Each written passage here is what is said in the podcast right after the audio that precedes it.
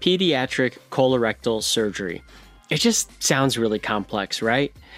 These patients can come with anatomic variances, really rare anomalies. Their care can be complex, dynamic, multidisciplinary, and pose a lot of clinical challenges to your everyday pediatric surgeon. I mean, just me mentioning this, I bet there's a case that popped up in your mind that was a real head scratcher that you'd never seen before. At those times, it might be nice to just step inside the mind of a pediatric colorectal surgeon who's been around the block. Oh, this is really exciting, don't you think? Careful what you wish for. I mean, we've known each other for 20 plus years, and now we're doing the Zoom thing. That's Dr. Jason Frischer. He's a pediatric colorectal surgeon at Cincinnati Children's, and he's talking to one of his best friends, pediatric colorectal surgeon out in DC at Children's National Hospital, Dr. Marc Levitt. Jason was visiting Mount Sinai to check out the program, and I was giving my chief resident grand rounds on guess what? Colorectal surgery. It, it, it, this is an honest to true story their friendship I can only describe as those two funny uncles at the barbecue. They're smiling, laughing with each other, but they're also two renowned colorectal surgeons who are clearly passionate about this specialty. So, without further ado, this is the colorectal quiz. This was a case that was sent to me by um, a surgeon, um, and um, I know what the surgeon did, but we're going to play it out like you are in the neonatal ICU, and there's a brand new baby, full term, born with imperforate anus.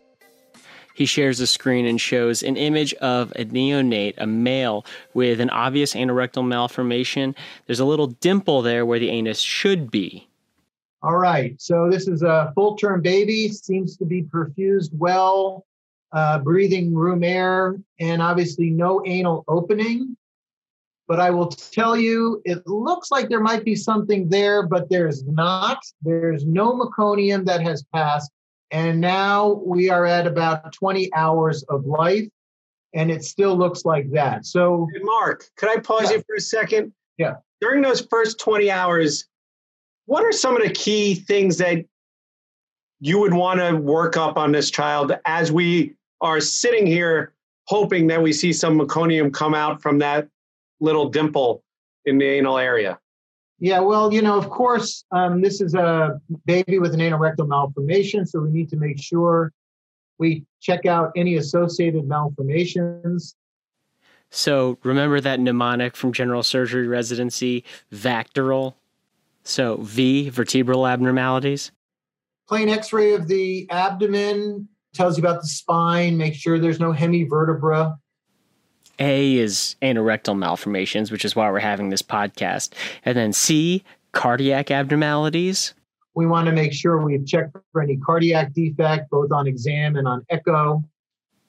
E is esophageal atresia, so they ought to get an NG tube pass. R for renal abnormalities so they need a kidney ultrasound. And then L, limb abnormalities, but you should be able to find those mostly on physical exam. I also like to get a sense of the sacrum. I, I do like to measure the sacral ratio, but of course, wait until the child is three months of age to make the true sacral ratio measurements, but it does give you a feel for how normal this pelvis has developed. I always worry about a missed presacral mass. Yeah, I think it's one of the other good reasons of viewing an AP view of the of the spine because you can see if there's a hemisacrum. Of course, the spinal ultrasound, if your radiologists are attuned to diagnosing anorectal malformation patients, they ought to look at the presacral space with their ultrasound. Uh, luckily, it's pretty rare to find a presacral mass, but of course, if it's an anal stenosis or a rectal atresia defect, then you need to be very worried about finding a presacral mass, and almost half the time you'll find one. And those patients will end up getting an MRI. This patient looks like a pretty typical uh, imperforate anus with no flow of meconium. And the interesting thing here to me is it looks like the dimple's pretty normal looking and the buttock looks pretty well formed. But despite that, we're at 20 hours with no meconium. So what's the next step? We typically get at about the 24 hour mark, give or take a few hours, a cross table lateral to see what does the gas column look like uh, in this patient. Is there a low gas column that looks like it's almost touching the skin, or is it pretty high up? And that might dictate what your next steps might be. And obviously, during this time, we're also making sure the patient is doing well, getting resuscitated, and that the abdomen's not getting distended to a point that we need to intervene before waiting this 24 hours for a cross table lateral. Yeah, no, I agree. And of course, it's important that if this baby was born today, we're not rushing to do anything because we need time to have this baby declare themselves to either be someone who's going to need a colostomy or someone who might be able to benefit from a primary repair a meconium if a, if a perineal fistula bubbles up. Then Dr. Levitt pulls up the cross table lateral film. It's important to note, and I didn't mention that the baby is now prone, putting the buttock really at the highest point where air will rise to. And you can get you can get this X-ray at the bedside in the neonatal unit. Just put the baby on a on a bump under the buttocks. I, I think it's important, and it's pretty glaring in this X-ray that it, you mark where you think the anus is appropriate, so you could get your measurements and get an understanding of what the distances are going to, be, depending on your next steps and potential operative uh, repair or approach. Yeah, I don't know what they put there. It looks like a might be a silver dollar. yeah, uh, that could that could be. First of all, it's a beautiful image. It's very uh, straight on, lateral. The air column has really risen very nicely, and boy, is that thing close to the perineal skin. It's right there, isn't it? It's an impressive film. It's a great one. Yeah. The other thing I would note, um, again, I wouldn't calculate a sacral ratio at this stage, but the sacrum looks quite normal. I bet this kid is going to have a pretty normal sacral ratio, certainly greater than 0.7, which connotes a very good prognosis for bowel control and really peace of mind for the family.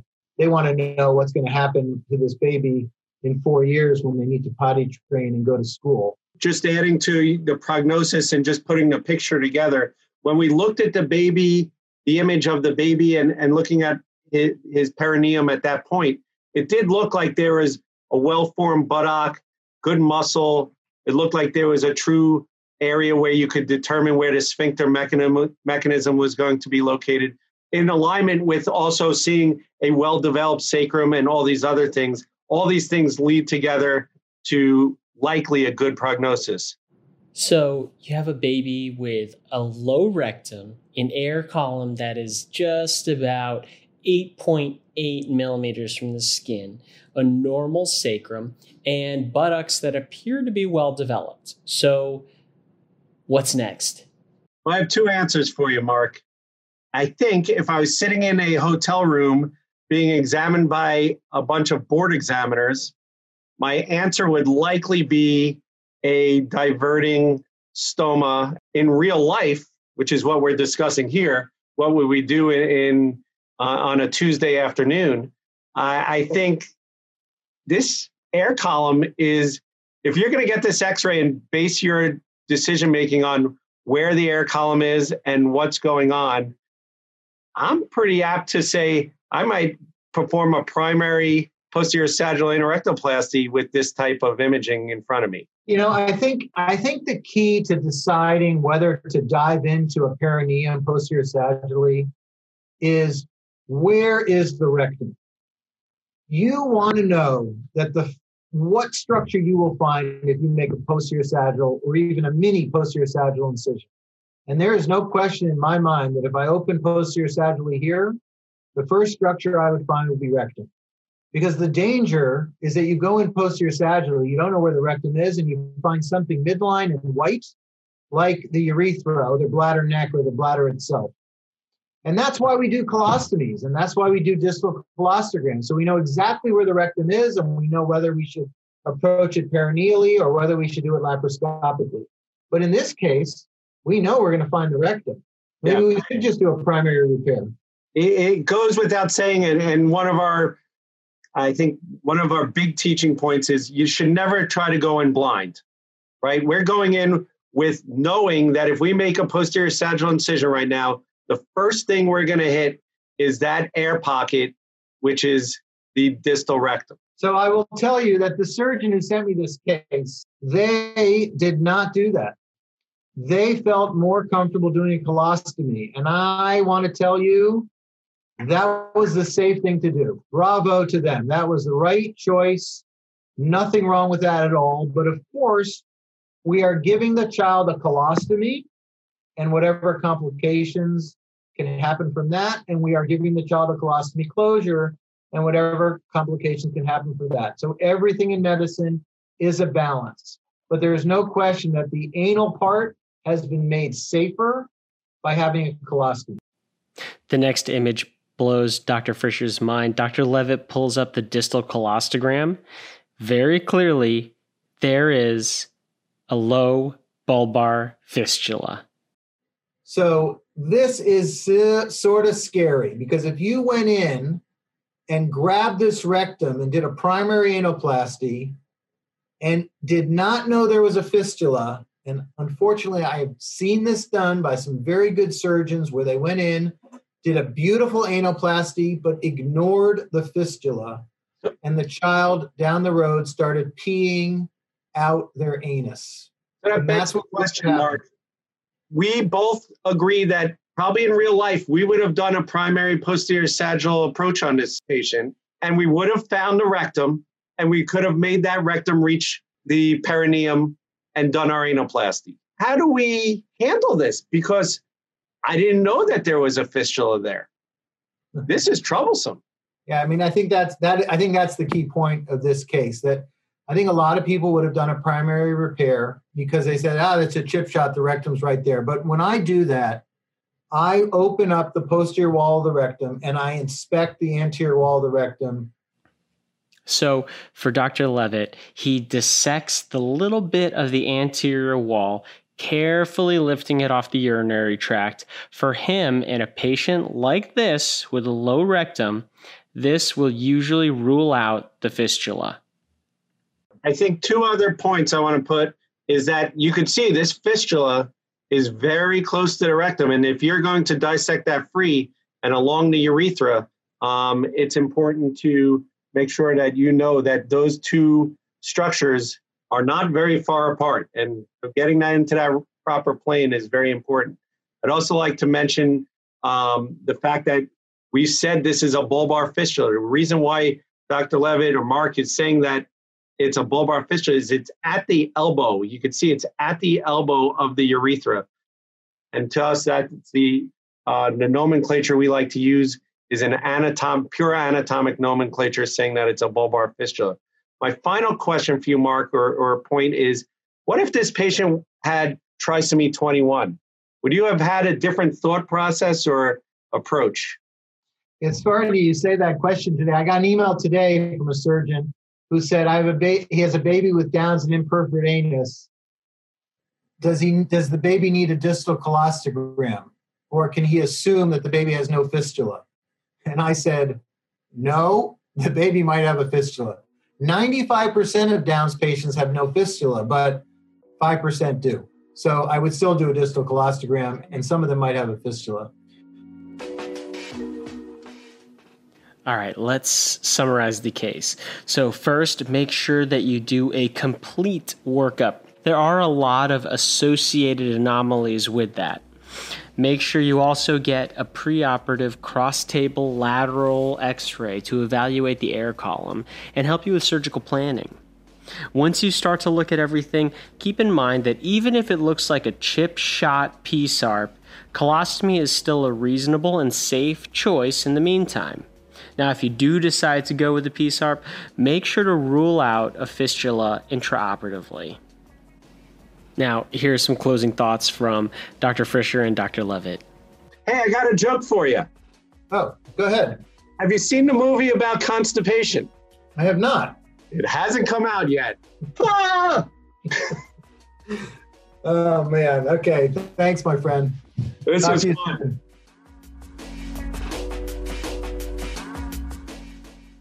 I hope that you guys enjoyed the first of potentially several colorectal episodes. If you're listening to this on your podcast app, great. Thank you for listening, but you're missing out. So download the Stay Current Pediatric Surgery app. You can listen to this podcast and click to see the images that Dr. Frischer and Dr. Levitt are talking about. Then you could click over and watch some technique videos or watch a video about colorectal surgery, listen to other colorectal podcasts. It's all there in the Stay Current app. Until next time, I'm Rod Gerardo from Cincinnati Children's, and remember, knowledge should be free.